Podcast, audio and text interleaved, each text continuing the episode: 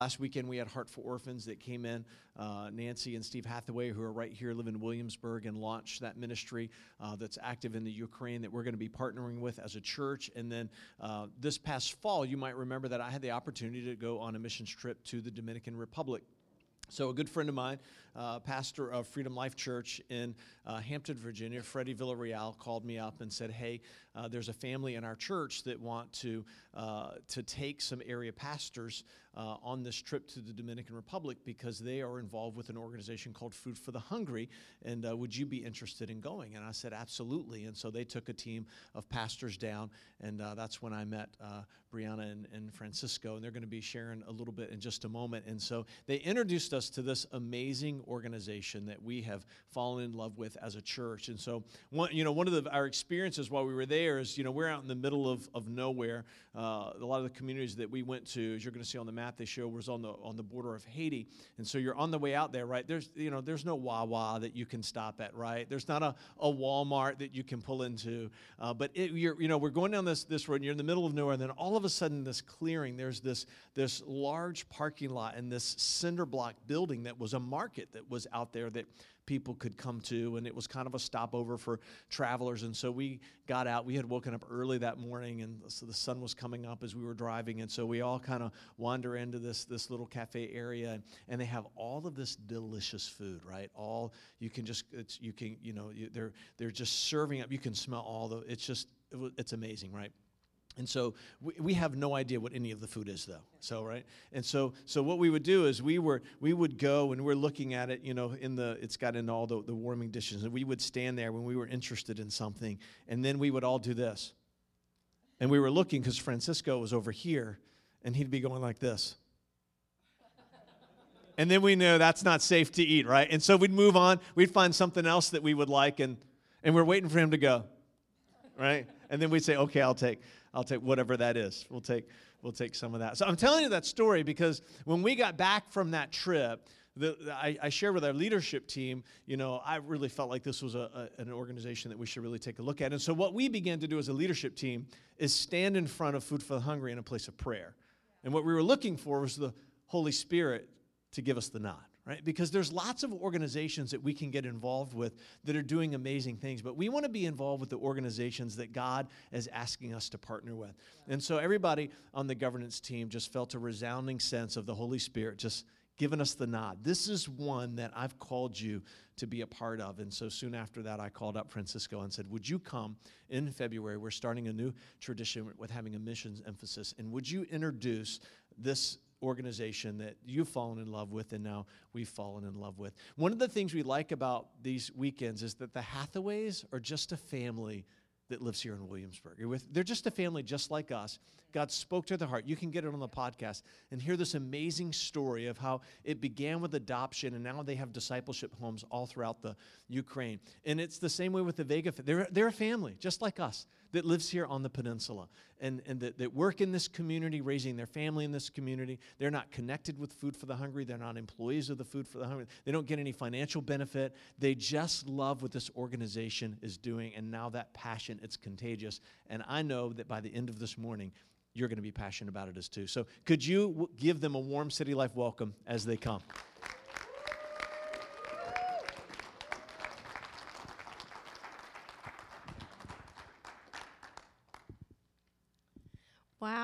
It's great to be here. We feel so honored and privileged to be able to speak with you guys today and share a little bit about our experience in um, the Dominican Republic.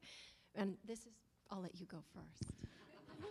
Good morning. I appreciate the time to speak with you. I was surprised when Fred called me. I we're sort of known as the Vegas, the family of crazies, fruit and nuts, but he he was not deterred by that. So he he still issues us an invitation. I just want to thank you in the name of Brianna, Daniel, Joshua, and Gabriel, my my three boys, for the opportunity to actually speak with you.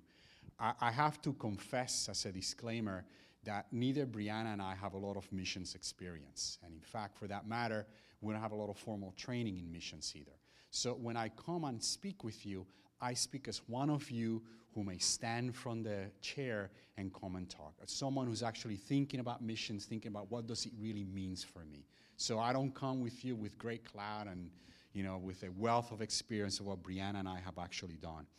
Uh, what we would like to do is share with you what are some of the important reasons why we got involved in missions for you to consider about doing this and to talk about one specific organization that for us among many has actually served as a good way to spend our resources to actually pursue the call to mission that we all got, that we all actually have uh, as Fred said, we don't have a franchise with Food for the Hungry. I don't get a coupon to go to Chick Fil A or go to Panera. I don't get 25 cents every time you know a kid gets sponsored. But it was it's been a useful organization for us again to think about doing mission work. Um, uh, again, you need to consider what you're going to do. You need to consider if you're actually called to sort of be in missions.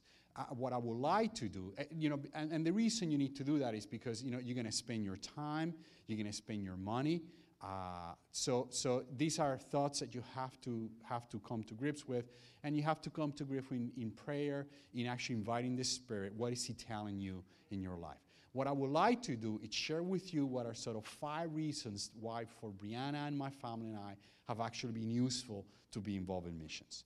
If I could have the first slide, please. The first one is because um, Jesus have commanded us to do it.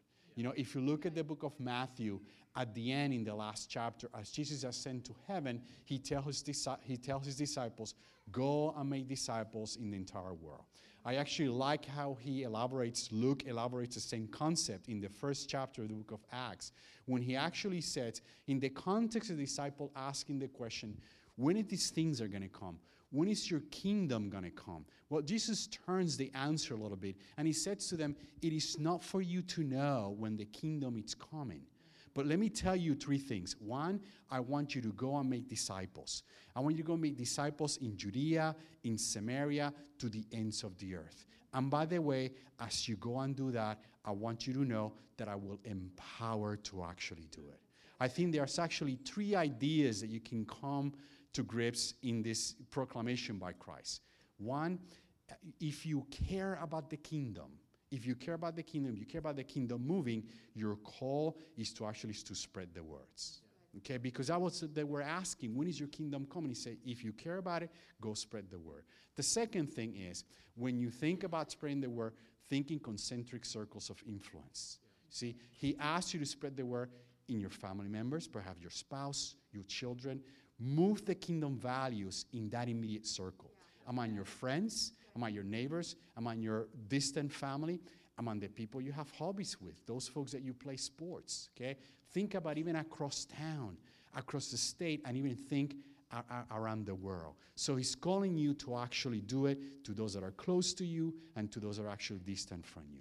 And let it be known you're not alone.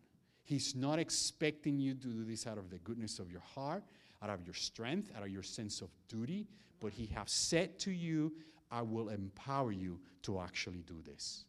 The second reason we like to do missions, next slide, is because He set an example for us. You see, Paul in Corinthians asks us and tells us that we have the mind of Christ. So if we have the mind of Christ, we're actually going to act like He did. Okay? And he set an example for us. In fact, in the Gospels, in two occasions, one he sends 12, in another occasion, he sent 72, and he said, I want you to go and I want you to spread the good news of the gospel. I want you to go and heal those who are sick, to cast out uh, unclean spirits, uh, to preach repentance. Okay? My favorite, however, is because he himself took the most expensive mission trip. You see, God came across the universe. He left his palace, he left his kingdom in heaven, and he actually said, I am coming to minister to these ones. Okay? And, and, and of course, you know that he paid a huge price because it was through his blood that now we can actually enter into the presence of the Father. So he took a mission trip that was very expensive. So I am too called to do it because he's actually uh, set an example. Now, one of the things that moves me, and this is something I want to read from, uh, um, you know, the book of John, it wasn't just to be able to have peace with God. In the book of John, in the chapter 14, as he's actually spending his last few hours with the disciples, it's actually a very interesting chapter. You might want to read it. There's almost a sense of urgency as he's actually telling him the last instructions. I am leaving soon. I want to let some things clearly laid down for you. And he says these words to them If anyone loves me, he will keep my word, and my Father will love him, and we will come to him and make our abode with him. So we're not just called to have peace and have relation with God, we're called to be in intimacy with him. If you have known him and if you value that, think about the opportunity that you have to call others to be in intimacy with him as well. The third thing, the third reason, if I could have the next slide, is because God loves the poor. He loves the downcast. He loves those who are actually in need. Sometimes they don't even have to be poor. You can think of the history of the centurion, the Roman centurion who was in need because his, his child's fallen sick. You can think about the history of Zacchaeus, who was a man of means, but he knew that what he had was actually not enough. God has always have hard, it hard for those who actually need. In fact, when he's actually uh, telling the, the, the newly formed nation of Israel, he tells them in the book of Deuteronomy, I did not call you because you were big. In fact, you were among the smallest of all nations. But because I love you, I have actually called you. So he has, he has this incredible heart for those who actually need. There are two stories from the Old Testament that to me actually illustrate this point. One is the history of Hagar. As you know, Hagar was a servant of Sarah, which was a wife of Abraham. And it comes a time in their relationship that was not going very well, so he actually flees her, her, um, her master. And she goes into the desert. She has a son named Ishmael who's about to die. So she's sitting in the desert. He puts the son at a distance because he doesn't want to hear the cries of his baby, of his son, as he's about to die. It says there that the angel of the Lord came and appeared to her and spoke to her. Now, what is very interesting is that many theologians call this a theophany. A theophany is the appearance of Jesus in the Old Testament. This is the first appearance of Jesus in the Old Testament. Now, think about it.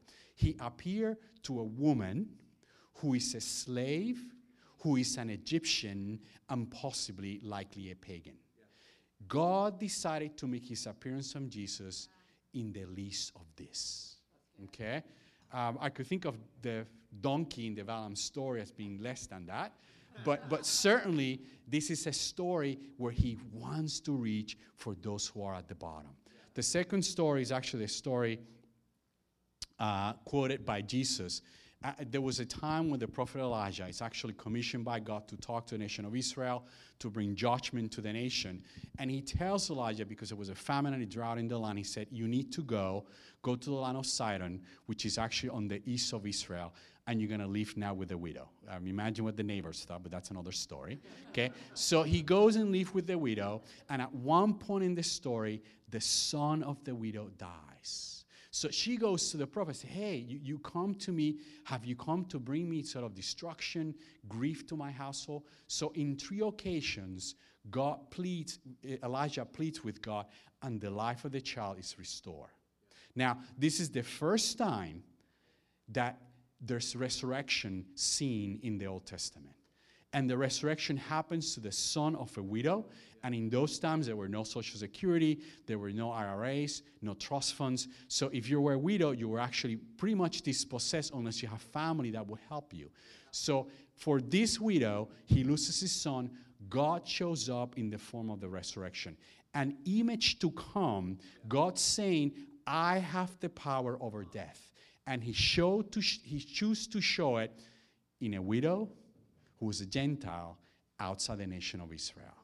Okay? Jesus actually, by the way, Jesus quotes this story later on, not only about the widow, but he also quotes a story in the same context of Naaman, who was a general in the army of Syria, who was the enemy of Israel, that he chooses to heal. So God has always been in the business of reaching to the outsiders. If he set that example for me, I, I want to follow him because, as I said, we have been called to have the man of Christ. There are two more reasons I want to share with you, and these are perhaps you may think about more selfish. And to be honest with you, I actually didn't think about this until actually when I first went to my one of my first mission trips and I came back. You know, the first one is because he wants to bless you. So let me read from you one of my favorite chapters, and this is actually in the book of Isaiah, in chapter 58.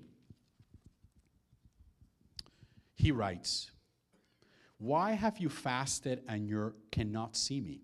Why have you be humble? Our, why have we humbled ourselves and you do not notice? Behold, on the day of your fast, you find your desire and drive hard all your workers. Behold, you fast for contention and strive and to strike with the wicked fist. You do not fast like you do today to make your voice heard on high. It, it is a fast like this which I choose, a day for a man to humble himself. It is for bowing one's head like a reed and for speaking out sackcloth and ashes as a bed. Will you call this a fast, even a day acceptable to the Lord? It is not the fast which I choose to loosen the bonds of wickedness, to undo the hands of the yoke, and to let the oppressed go free and break every yoke. It is not to divide your bread with the hungry and bring the homeless poor into the house. When you see the naked, to cover him, and not to hide yourself from your own flesh.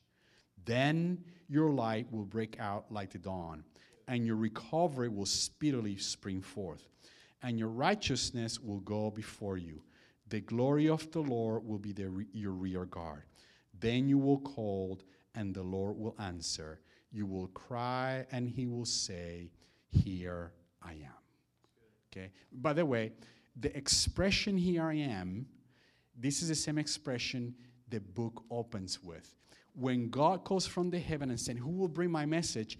Isaiah, as a servant, respond, Here I am. So this is God now saying to you, If you bring forth the justice of my kingdom, I will answer you as I am serving you. What kind of a God does that? I want that God in my life. So when I think about doing missions, okay, I think God has that for me. The last reason and, and, and fifth one is because, to be honest with you, when you do missions, when you do, when you move His kingdom, you go and you find him. Let me give you two examples of that. One comes from the ministry of Moses. Moses was a missionary. He actually met God at the age of 80 when he was in the, in the outside of Mount Sinai in the burning bush, as you know the story. And then he was commissioned to bring the people of Israel out of the land of Egypt. Okay? It is said uh, in the book of Exodus that he used to go in the tent of the tabernacle and talk to God as a man talks to his friend. And when he would descend from Mount Sinai, one of the things that would happen to him, is his face would shine. In fact, it will shine to the point that the people say, Hey, man, you, you got to put a veil. We, we cannot look at you. It was not possible for Moses to speak and be in the presence of God without him being changed. When you go, when you spread his news, when you move his kingdom, however you would do it, it is not possible to do it without him changing you. The other reason is because he speaks and he shows himself when you get close to him. There's a wonderful example in the book of Kings. Again, the ministry of Elijah. He goes out upon the promptings of God to bring judgment to the nation of Israel. At one point, things go really bad, so he's actually fleeing for his life. Okay? He ends up in the Sand Mount Sinai, where actually Moses came down with a shining face and he's talking to God and said, What's happening? You know, I, have done all this stuff. I've gone on my mission trip. What's happening? What things are going wrong? Now, God doesn't exactly answer the question to him, but he does this. First, he shows up in this. The, first, there's this burning fire coming across then an incredible earthquake, then a hurricane. But God was not in those in any of those three events. Now, it was interesting because these were images of the judgment to come both to the nation of Israel and to the nation of Judah. So he uses these pictures to tell, I hear you, this is what I'm going to do. But God was in the small wind that would speak to Elijah's heart. You see, this is great. God is already telling Elijah, I know you asked me this question, but I want to reveal something about me to you. It is not the big judgment that I'm after. Yes, I'm able to execute this and I will do this because I'm a righteous God, but I'm more interested in speaking to you. I want to move in the spirit. So, four, five hundred years before, he was already telling Elijah what his nature is. This is what I'm going to do. So when I think about missions, I think about doing missions because I want to follow his example, because he commanded me, because I want to have his mind, because I want him to bless me, and because I want to find him as well. you need to decide in what way you're going to do missions. You know, this is between you and the Lord. For us, we just want to present you an opportunity. Um, we have actually one of the venues for us is actually work with Food for the Hungry, and Brianna is going to talk a little bit more. So Francisco got all the fun part. I get the really practical stuff. So, uh, Food for the Hungry, just so you learn a little bit about this organization, was established in 1971 and it started out as a disaster relief organization. And then it began, they began to see that there was a desperate need for more sustainable community development. So when they went into these communities, they would initially help with a disaster, and that's how they ended up in about 30 different communities around the globe. And the closest one to us happens to be the Dominican Republic. Um, so, our church um, also, like you, has made the decision to get involved with Food for the Hungry and partner with them. And um, basically, um, what we're partnering with is with the community development aspect of their organization. So, um, basically what they do is they target well they, they look at poverty as a spiritual condition. It's not just a physical condition because a lot of organizations have come in and they've thrown money at the problem of poverty and it helps for a little while and it's great but it doesn't sustain a community. It doesn't help them to learn to help themselves.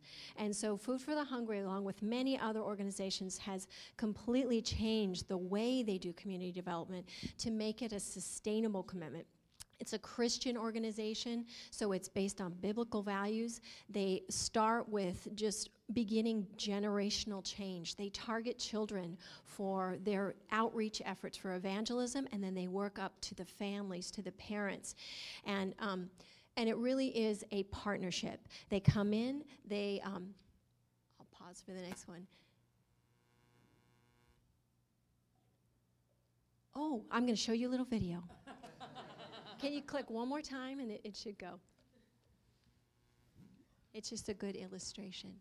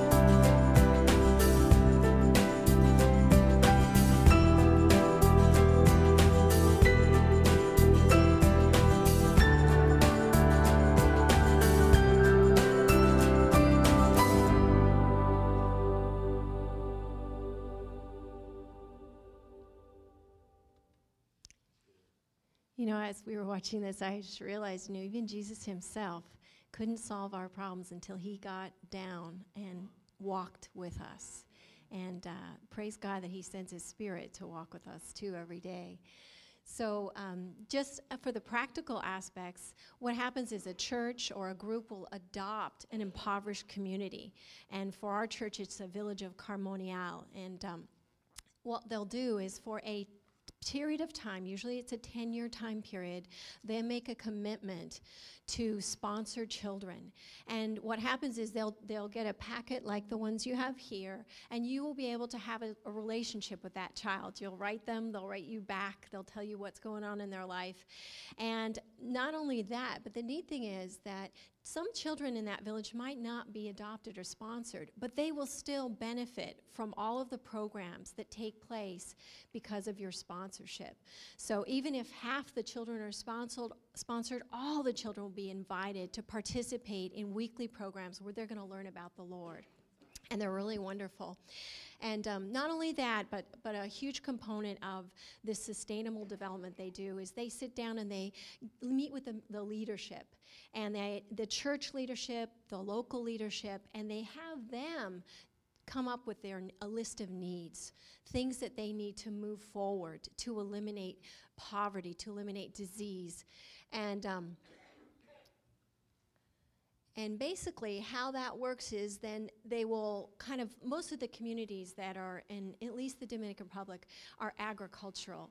And um, and they really have very rudimentary ways of growing crops and they, they benefit so much from just some education. So they'll have experts come in and tell them how they can improve the yields of their crops. Very practical things. And so if it's very unique. It depends on what the needs are that they identify. They take ownership of those goals and objectives and all food for the hungry does is they step alongside them and walk with them to help them to learn how to problem solve to come together together. The farmers will even they'll they'll pool their money, and so instead of using oxen to plow a field, they will all pool their money, and they'll be able to buy some piece of equipment to do that. They'll lo- work on getting their crops to the market, but maybe that means improving the roads, or maybe it means you know making getting together and building an irrigation ditch. So they'll walk alongside with them, but they won't create a sense of dependence. So um, that's that's really the type of development that you want to be involved in. Is something that's going to have a long-term generational impact. Now, um, Dominican Republic, if you if you don't know about it, it's d- down uh, right off the coast of Florida, about 90 miles. It's it's uh, an island, and it's inhabited by two countries: Haiti on the one side, and the Dominican Republic on the other. And most of the villages that are really in extreme poverty are way on the border of Haiti. Um, it's a Spanish-speaking country, and um, so that that it just uh, makes it unique and really special because the culture is so different, and it's really exciting to see and visit. So, just an example, all of this information is publicly available. It's just on their website. I've just kind of summarized it for you all. But it, this is what they've been able to accomplish in about one year, working with a number of communities that have been sponsored and adopted. And um, I'm not going to read them all to you, but you can see that they work to just do very basic things like provide clean water. Um, they do construction projects of schools. They work on schools and community centers. They um, they uh, meet immediate needs like if the children in the village are so malnourished because of, of rampant parasite disease they will attack that first because they know that then they can have the children to you know survive to the age of five they also really encourage um, partnering with the schools, trying to get kids to go to school, because it's really hard. Uh, they have a, a, lot of pressure to be out there working in the fields with their parents, but then that just repeats the cycle of poverty. So they, they talk with parents and they encourage kids and they provide them with resources so that they can stay in school. Um, these are actual pictures of, of from our, our trip. And um, the neat thing too is they even they even train um, pastors. So a lot of pastors who've not had formal education, they help to give them a really good, strong biblical education, so they can again pass it along and and nurture their community spiritually. Um, when you go as a team down there, it is just really wonderful. You'll just have a blast.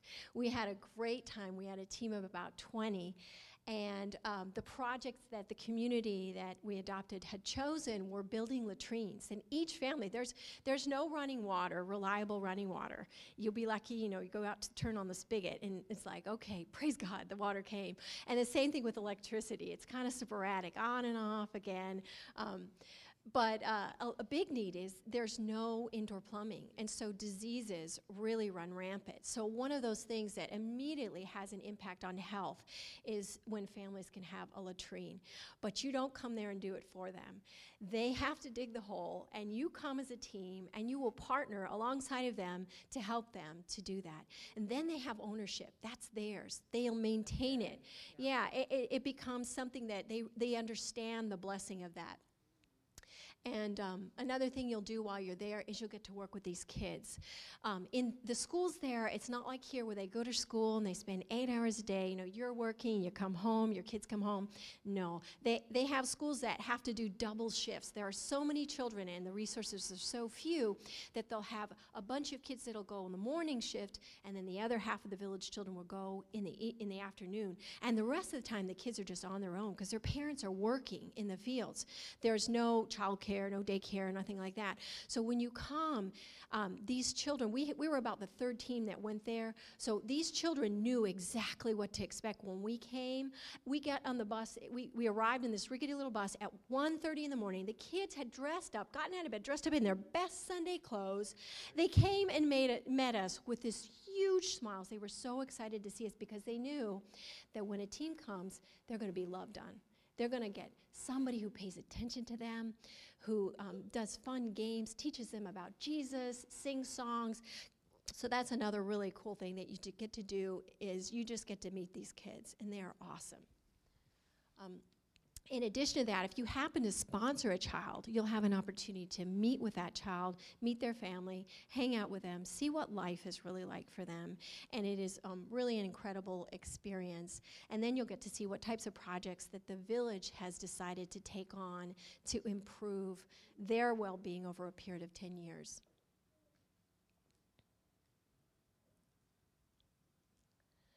So, are you ready?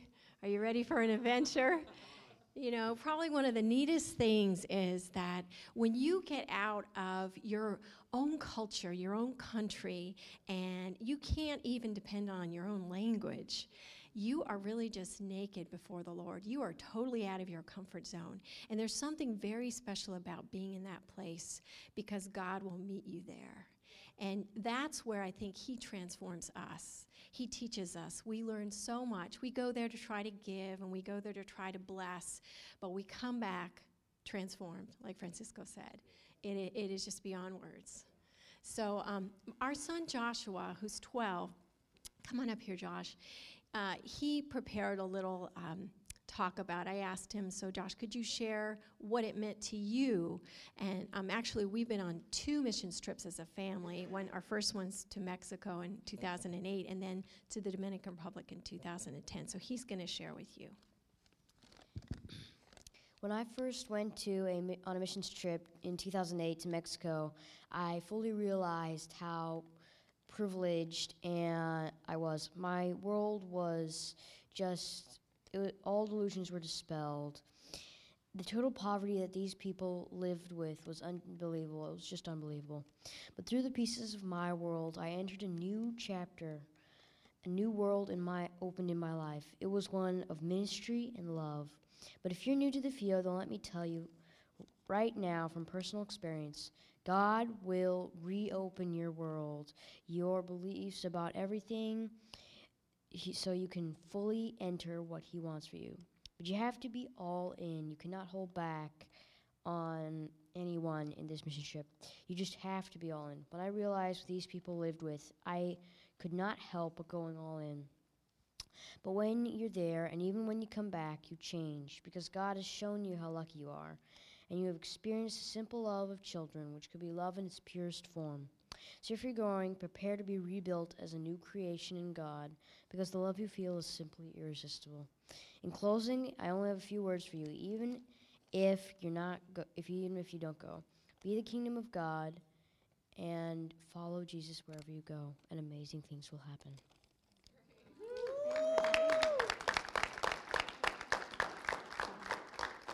Thank you again for uh, indulging us and letting us share with you. Um, Francisco, you're going to close. We in just prayer? close in prayer. Father, we just thank you because you took the most amazing mission trip. You, you were enthroned in heaven Yet you decided, as Paul writes, you, you said that you actually empty yourself. You divested yourself of all your, your, your royal uh, qualities to enter into this world. And you did it in the form of a servant. So we see you and we want to follow your example. Uh, we want to love those that need you like you actually love them. So we, we, we invoke the presence of the Spirit in our hearts. We want to meet you as well as we go and as we minister to those who are close to us and perhaps even farther from us. We want to meet you. We want you to be part of what we do. We invite you to do that. So now we actually we actually call you that you speak to our hearts about how we are to be involved. Let it not be our promptings or a sense of guilt or a sense of ought to do this, but that it might be your spirit talking to each one of our hearts. We call you, we invoke you, we invite you. It is in Jesus' name that we pray. Amen. That's good.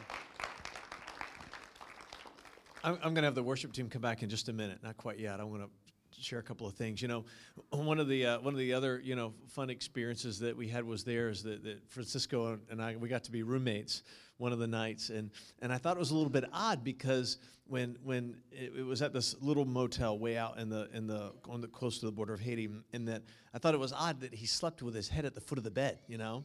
So I thought, you know, maybe this is part of the Latin culture that I'm just not familiar with, you know, and and uh, so I didn't say anything, and you know, I slept in the bed the normal way, and uh, at the head of the bed with my head, and they had these huge, you know, draperies that kind of hung uh, from the ceiling as kind of a, a decorative uh, element to to the room, and, and it draped, you know, like it would around a window, but it went around around the bed, and so. And the next morning, Francisco and I were talking, and, and, uh, and I said, uh, So tell me about this whole thing about sleeping backwards in the bed. And he says, Well, it's because, you know, there's a lot of tarantulas in the Dominican Republic. And I said, Yeah, I know that. And he said, Well, they, you see these drapes right here? The tarantulas will get inside these motels, and they like to nest up in that drapery. And so sometimes in the night, they'll drop down, and I would just rather, you know, receive them on my feet instead of my face. So you know what I'm thinking, right? Right? So, so tell me again why you didn't tell me that last night before we were going to sleep, right? So, so I didn't speak to him for the rest of the day. No, I'm just kidding. Because I know what he's thinking, right? I hope a tarantula falls on him, right? That would just complete his experience here in, in the DR. So I'm, I'm sharing that story because it's a great example of what Food for the Hungry doesn't do. Food, Food for the Hungry comes in with the community and gives them the information and the training that they need to do things differently to live better. It's power. They, they pull, we got to see it happen. We went to lots of different communities. We went to a community where they had been active for years. We went to a community where they had only been active for a, sh- a short time. We went to a community that they were exploring the possibility of getting involved there. And they pull the leaders of that community together and they help those leaders begin to inventory the training and the skills that they have in their own community because every community is different. And so the plan that they put together is unique for that particular village. And then the soil quality might be different in different places. They have to grow different kinds of crops in different kinds of places. So, Food for the Hungry comes in and they put together a unique plan for that particular village and they commit to them for the next 10 years. And over 10 years, by the time they get to that end of that decade, that village has reached a, a place of self sufficiency where they are actually able to leave and go to another neighborhood. It, it's an amazing journey that they do the child sponsorships that I'm going to talk about in just a minute, you, you develop a personal relationship with a child, you develop a financial relationship with the community.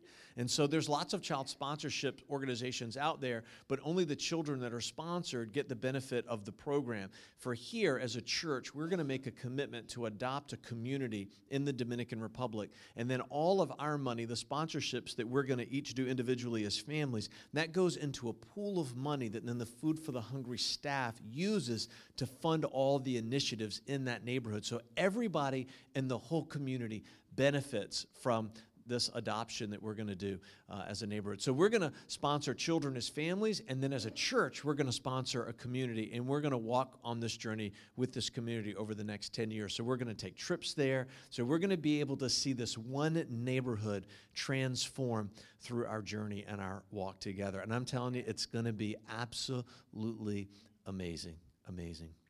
I'm going to invite the worship team to come back up. So we started last night with 50 of these. How great is that?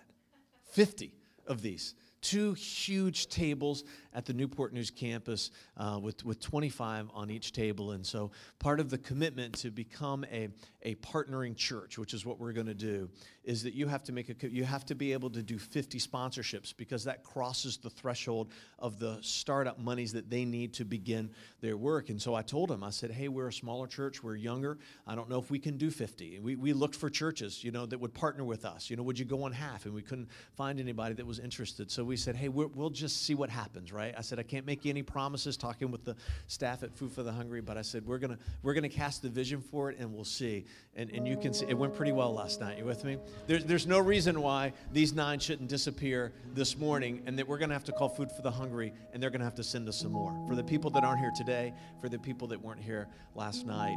And um, I'm telling you, it's, it's going to change your world. Just, just like a 12 year old shared. Come on, that's going to be your story. So I'm on day 40 of my, of my fast, day 40. And uh, I know. So I'm staying up till 1201 so I can have a bowl of soup right tonight and some saltine crackers. And and and so you ever talk to people that talk about these long fasts that they've, they've been on and they say you know what? Just at some point you just stop getting hungry. You ever heard somebody say that? They are liars. They just people lie. People lie. The, the pain of hunger goes away but i've been hungry i mean really hungry every day for for 40 days but because i've chosen to be hungry at any point on this journey right i could have gone to the pantry and got something to eat at any, at any point in this fast, I could have, could have gone to the, the drive through of Chick fil A. Or as Francisco says, Chick fil right? That's the Puerto Rican, Chick fil. Love it. I could have gone through the drive through right, and got, at any point. So my hunger has been self imposed. These, these, these nine kids right here, it's not self imposed for them. They spend every day of their life hungry. And there's nothing that they can do to change that. But there's a lot that you and I can do to change that. This is the child that we got last night. His name is Christian. This is the child that we're going to sponsor as a, as as a family. And uh, he doesn't know who we are, and, and, and we don't know who he is, but we're going to change that. And we're not going to change it just for him as a person, we're going to change it for them as an entire community. We're going to reach a generation, and we're going to change a country. We can't change the whole world as a church, right? We can't do that. People like to talk about that. We're not going to change the world. But we can change this one neighborhood in this one country. And if every church in the world did that, then we really could change the world. Stand with me as we worship. Father, we thank you that, uh, that it might seem like $32 a month is, is going to be a lot, but we know, God, that, that you're going to make a way. If we take a step of faith, you're going to make a way for us to be able to do that.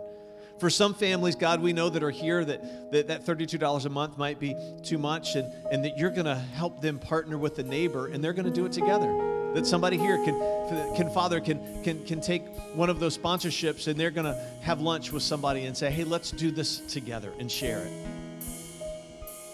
In many ways, God, we're all standing in front of the window like we were at that cafe in the Dominican Republic, and we're looking over our shoulder and we're wondering what you're saying to us. And what we know, God, is that right now you're nodding your head yes to everybody who's asking the question Is this something that I should do? Father, as Francisco said, we're going to find you when we go on this journey. And there is a smile that comes to our face and a joy that comes to our heart where we think of the moments that we're going to share with you as we step out to sacrifice and to love others in a way that they would otherwise go without. In Jesus' name. In Jesus' name. And everybody said together, Amen. As we worship, this is what I'm going to ask you to do. This is what we did last night. It was powerful.